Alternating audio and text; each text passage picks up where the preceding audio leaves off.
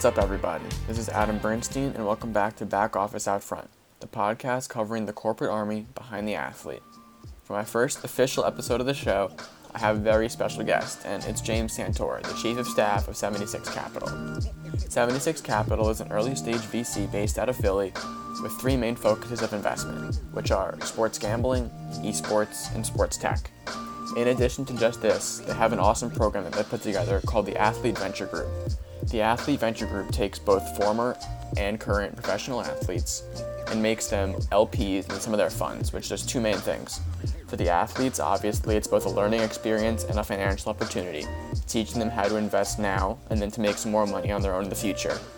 And for the portfolio companies, it takes these people, these athletes, with great both financial and social capital and allows them to leverage their networks to do whatever they need to help the portfolio company grow.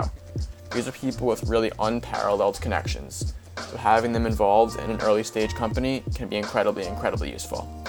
James will take us into a deep dive of how the Athlete Venture Group helps both the athletes and the portfolio companies, and how it all came to be. In addition, I just wanted to thank James publicly.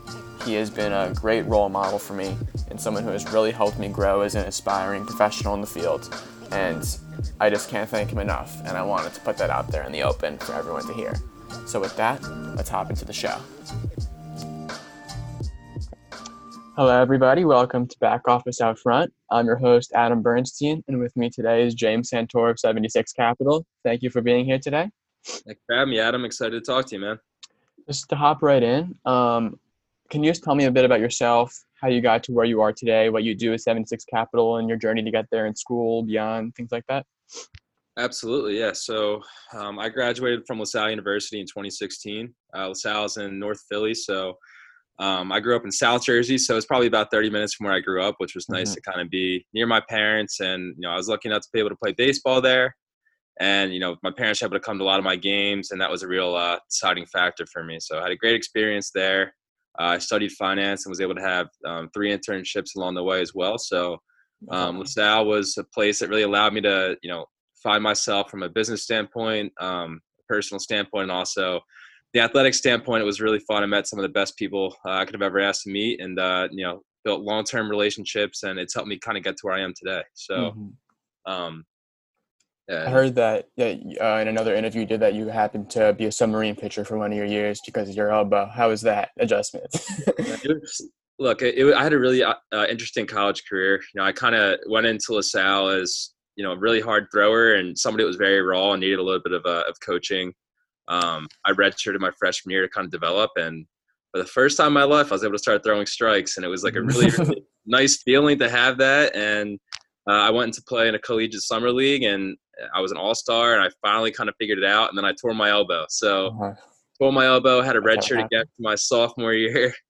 And then I came back my junior year. I started throwing harder, actually. And then I kind of blew out my shoulder because I was throwing too much. So it was just kind of one of those things. It was just like the trials and tribulations of sports. And then, you know, my senior year, I was talking to my coach, and I just couldn't get back to the velocity I wanted to be at. Yeah. My fastball was a little bit flatter. So he said, let's try submarine. So literally one day of practice in the fall, I just started throwing a little bit different. And let's put it this way. It was really fun because making a ball move like that is really cool. Right.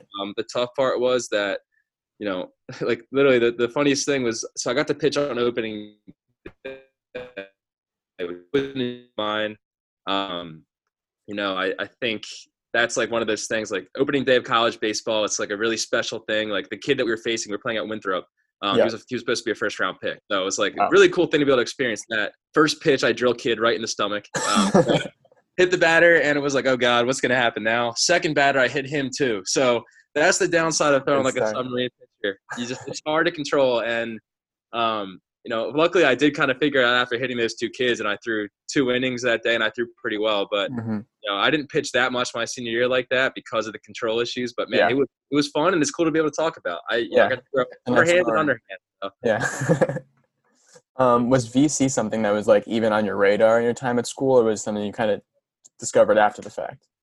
It was something I discovered after the fact, you know, and frankly, like I, as a finance major and having, you know, three internships in the corporate finance and accounting world, I really thought that was kind of the way I was going to continue to progress. And you know, when I was like, especially playing baseball and having to, you know, not have a schedule where I can go do a ton of interviews and really focus on that as much as maybe somebody who wasn't playing, especially because our season's in the spring. So, right. You know, one of the interesting things was that, like, I'd always wanted to work in sports. Like, my dad had been working in sports from an executive recruiting standpoint. Yeah. I'd always just been very jealous the fact that he got to, you know, that was his business, to talk mm-hmm. about sports all day. But I was lucky enough to kind of land a job in corporate finance at Independence Blue Cross in Philly. Mm-hmm. An unbelievable company. It was an awesome opportunity for me. And, you know, I'm very thankful for my time there. And it was just one of those things about 2 years in, I kind of realized that, you know, it wasn't something that I wanted to do long-term because I didn't have the same passion and, you know, the competitiveness that I felt in baseball. Yeah. So when I started looking for new jobs, you know, I found 76 Capital, and, you know, I obviously I knew what VC was, I knew what private equity was, I knew all that stuff, but right.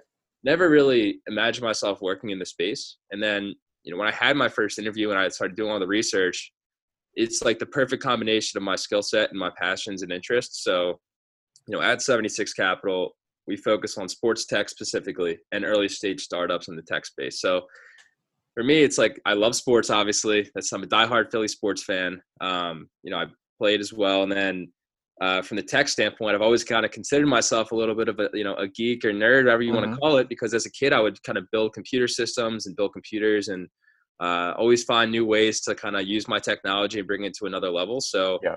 always had a passion for that. And then, you know, the VC aspect is just so interesting. So that was, for me, it was like, you know, I like new challenges. I wanted to learn about VC, understand how it all worked. And I'll tell you what, it's been the best part of this job. It's just been like, you know, I've been there for about 1.5 years now, and every single day I feel like I'm learning something new about how the VC world operates. So yeah.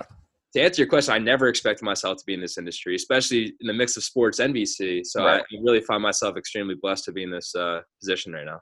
Yeah. And you briefly touched on this, but I just wanted to dig a little deeper into it. You said there's 3 pillars of your guys' investment, right? It's in the tech, gambling, and there was one more. Yeah. So we say like esports, sports betting, and then general sports tech. So that right. could be anything from fan engagement, data analytics, media. So mm-hmm. it's fairly ambiguous there, but really it's anything that's going to disrupt the sports industry using technology. So yeah. It's a really bright future ahead, and we really see it kind of being like e-commerce was the last 10 yeah. years. We see sports tech being that for the next 10 plus years, because I think we've seen it during COVID that people just are dying for sports right now. Yeah, it's never going to go away. Yeah, so it's like now and because of COVID again, like how are people going to innovate and change the game to make sure that there's never going to be a stoppage of play again? That yeah. you know, the viewer experience, because some people may not want to go back in the stadiums. Like what is going to make it easier for us to all do and watch the things we love? And that's right. what we're really trying to find out for investors. Right, for sure. And then the other part of 76 Capital that I find super interesting and kind of what I want to focus a bit more of this on is the Athlete Venture Group. So could you explain a little bit of what that is, who's in it, and kind of how that came to be?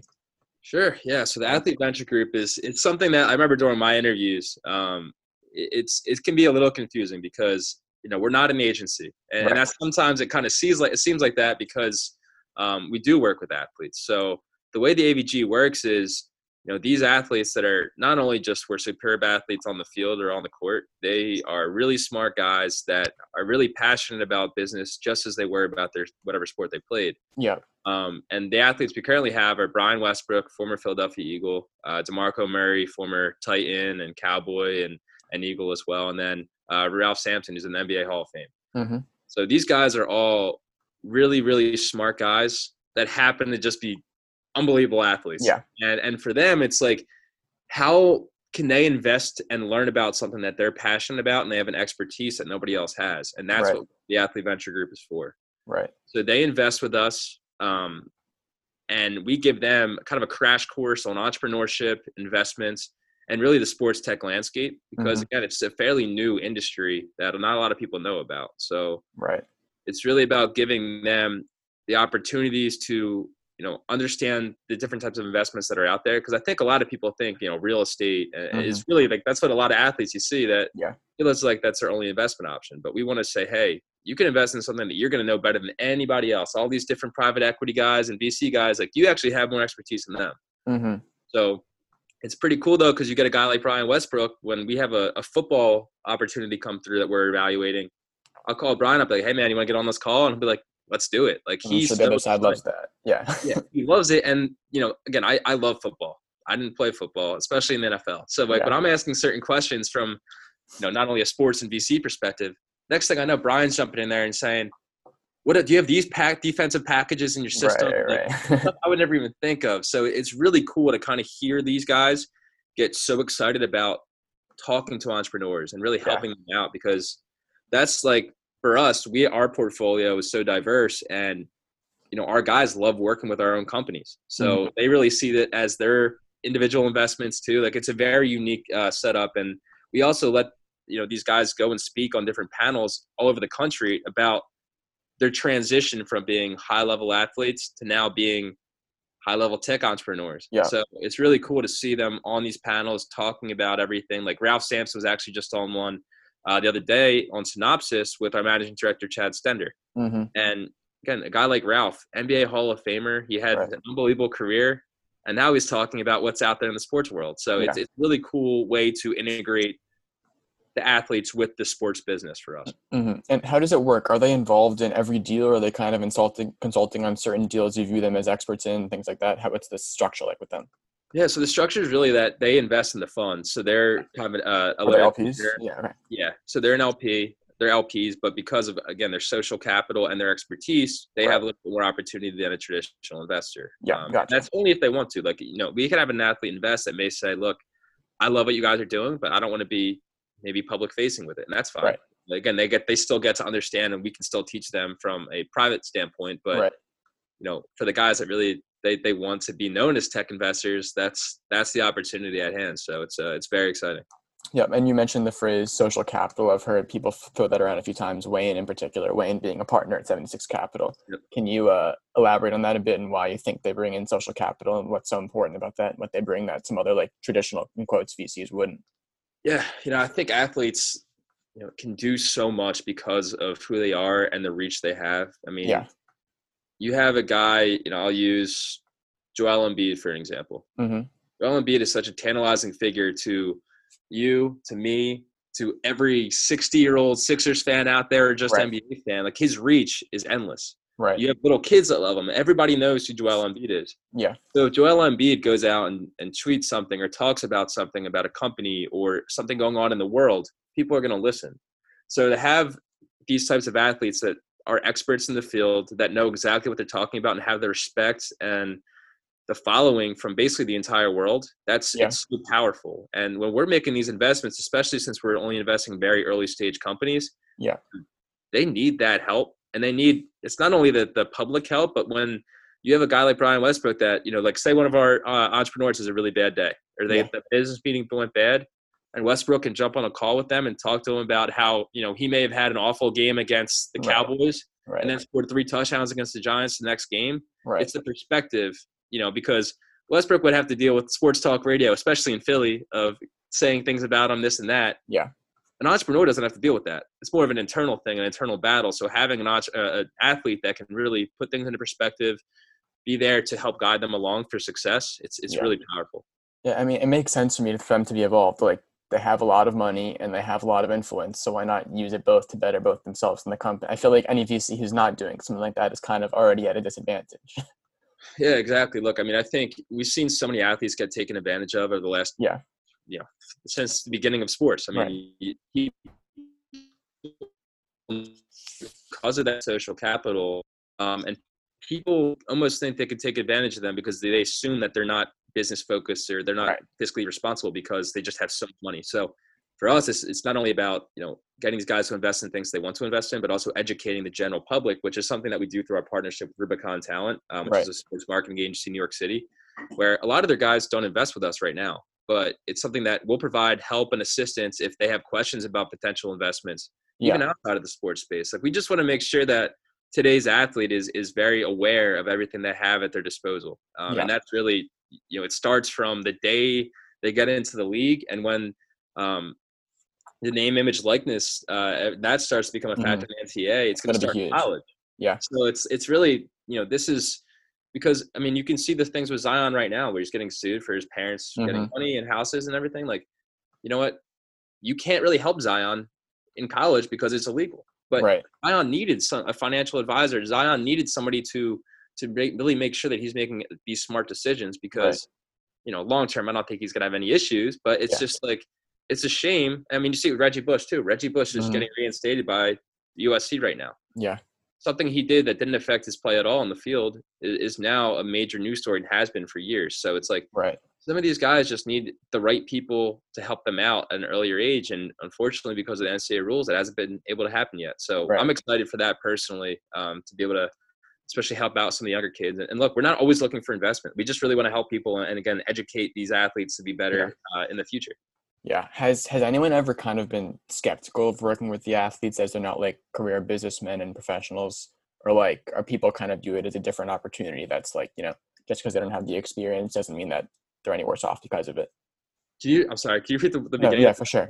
Have people ever been like skeptical of working with the athletes as LPs and as investors because they aren't like quote unquote traditional businessmen, or is it kind of people view it as just like a differing, unique, but good perspective? Yeah, I think it's unique because like an LPs typically they don't really have to do much. Like it's really more they're silent investors hoping to make a return on their investment right. and be able to invest in something that they want to invest in or are interested in. Yeah. So I think from the entrepreneur's perspective, I think they love working with athletes because again, how often do you get to talk to somebody that has been such a prominent figure at the highest of, levels of, they get so much attention. So again, the perspective that an athlete can bring, like the business and sports, there's so many parallels there. And I've always felt that way. And I think that's why I love this industry because, again, like I would go to practice and have an unbelievable bullpen.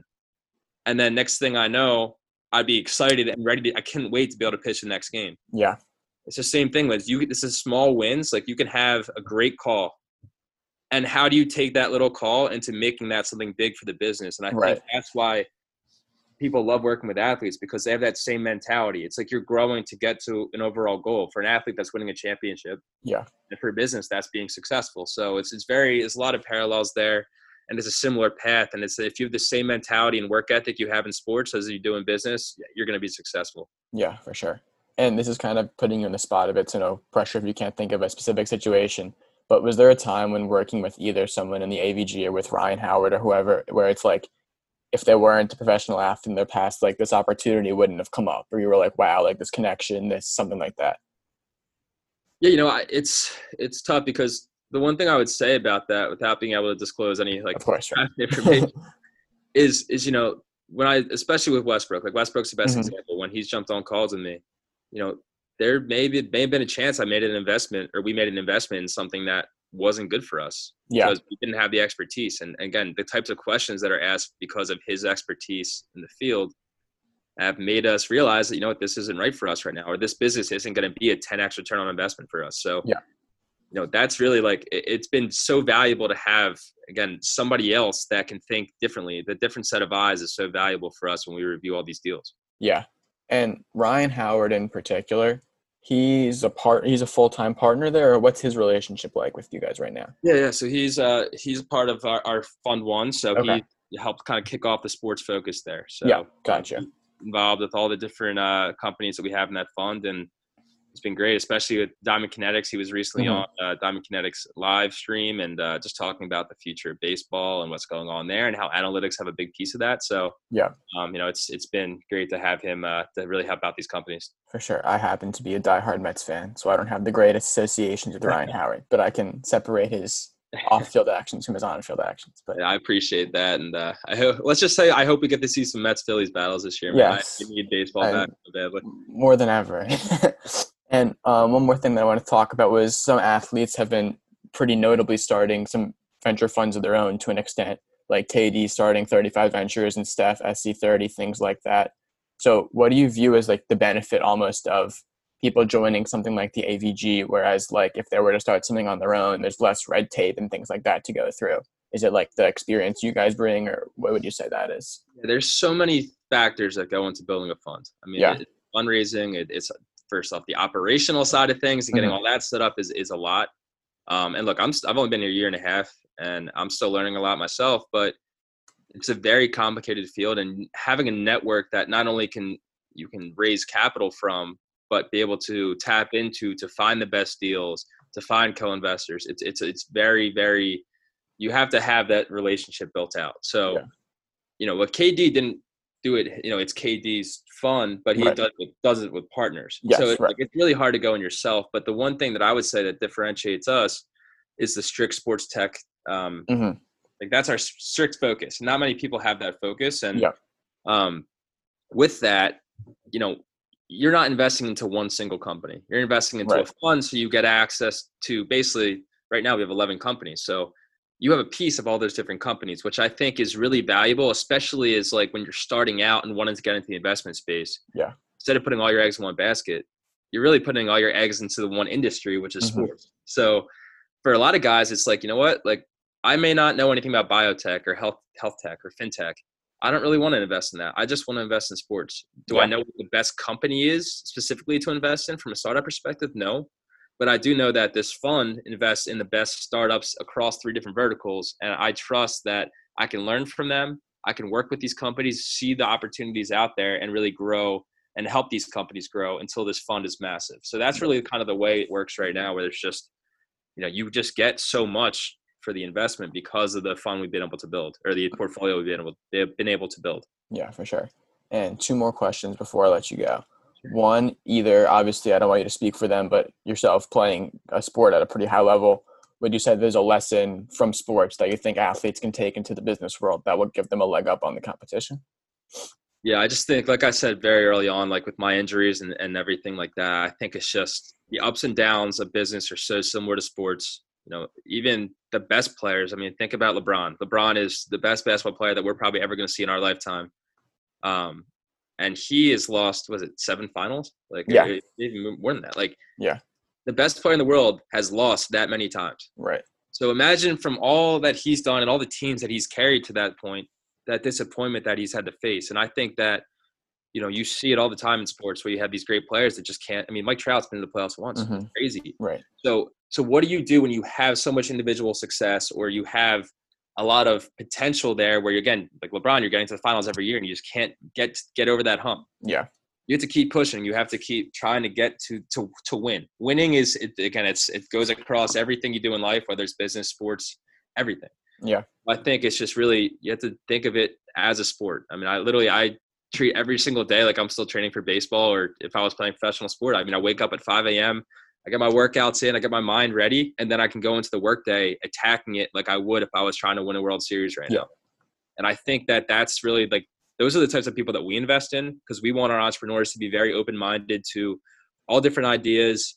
And again, it's that tireless work effort or work ethic that we've been able to build within our portfolio. And that's why we've had so much success thus far. And a lot of the people in our portfolio, a lot of those founders were former athletes, not professionally, but like they have that mentality, and that's why they're successful. So again, the sports mentality and the athlete's mentality is so crucial in business. And I think that's why you hear a lot of people say they only hire athletes because of that.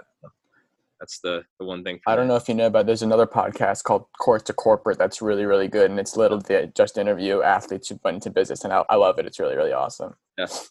It's Kirby's, right? Yes, Kirby, exactly. Kirby's awesome. She's killing it, and Harvard superstar. So she can talk a lot about the time commitment and time management skills and everything. Yeah. But she's awesome.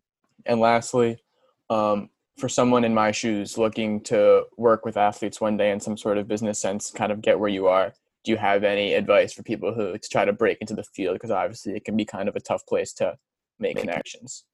Yeah, look, I think there's a lot of resources out there, and, you know, the sports industry in general, there's more opportunities than ever because of kind of the places we invest in. Like, sports betting wasn't a thing, you know, 2 years ago. May 15, 2018, all of a sudden sports betting is legal. And, you know, obviously it's a state by state thing, but there's 24 states that are currently legal. So in less than 2 years, since it was overturned, you have almost half the state or half the country is legal. So you can get in the data analytics side and work in sports. There's so many different opportunities now. Working with athletes specifically, I think the big thing is, you know, I think it's tough because, like, I remember as growing up, like, I looked at athletes as like godlike figures. Right. You know, I think a lot of people do, and it's hard not to, especially when those are your idols growing up. But, you know, when communicating with athletes, when speaking to them, a lot of them don't want to be treated like that. They just want to be treated like a normal human being. So it's really valuable to, like, know how to approach athletes, know how to have conversations, know what's like a fanboy type of questions. Like, because they hear the same. Don't ask for an autograph. Yeah, no autographs, no talking about like, you know, one greatest moment they had or right. Like I've heard so many things, and I'm like, it's so awkward sometimes hearing the questions that get asked. But again, I was like, I was in those shoes at one time too, like asking them questions. So it's really having self-awareness of, you know, what an athlete would want to talk about, how to go about it.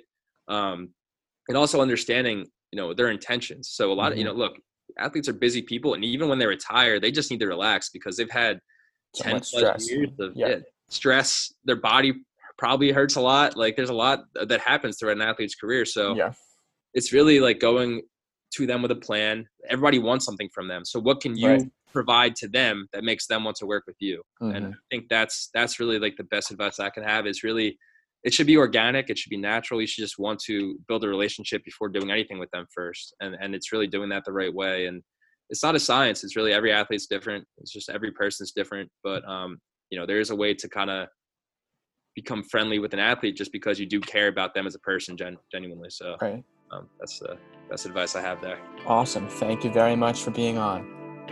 Adam, thank you very much, man. Excited to hear more and keep killing it out there. For sure. Appreciate it. I'll talk to you soon.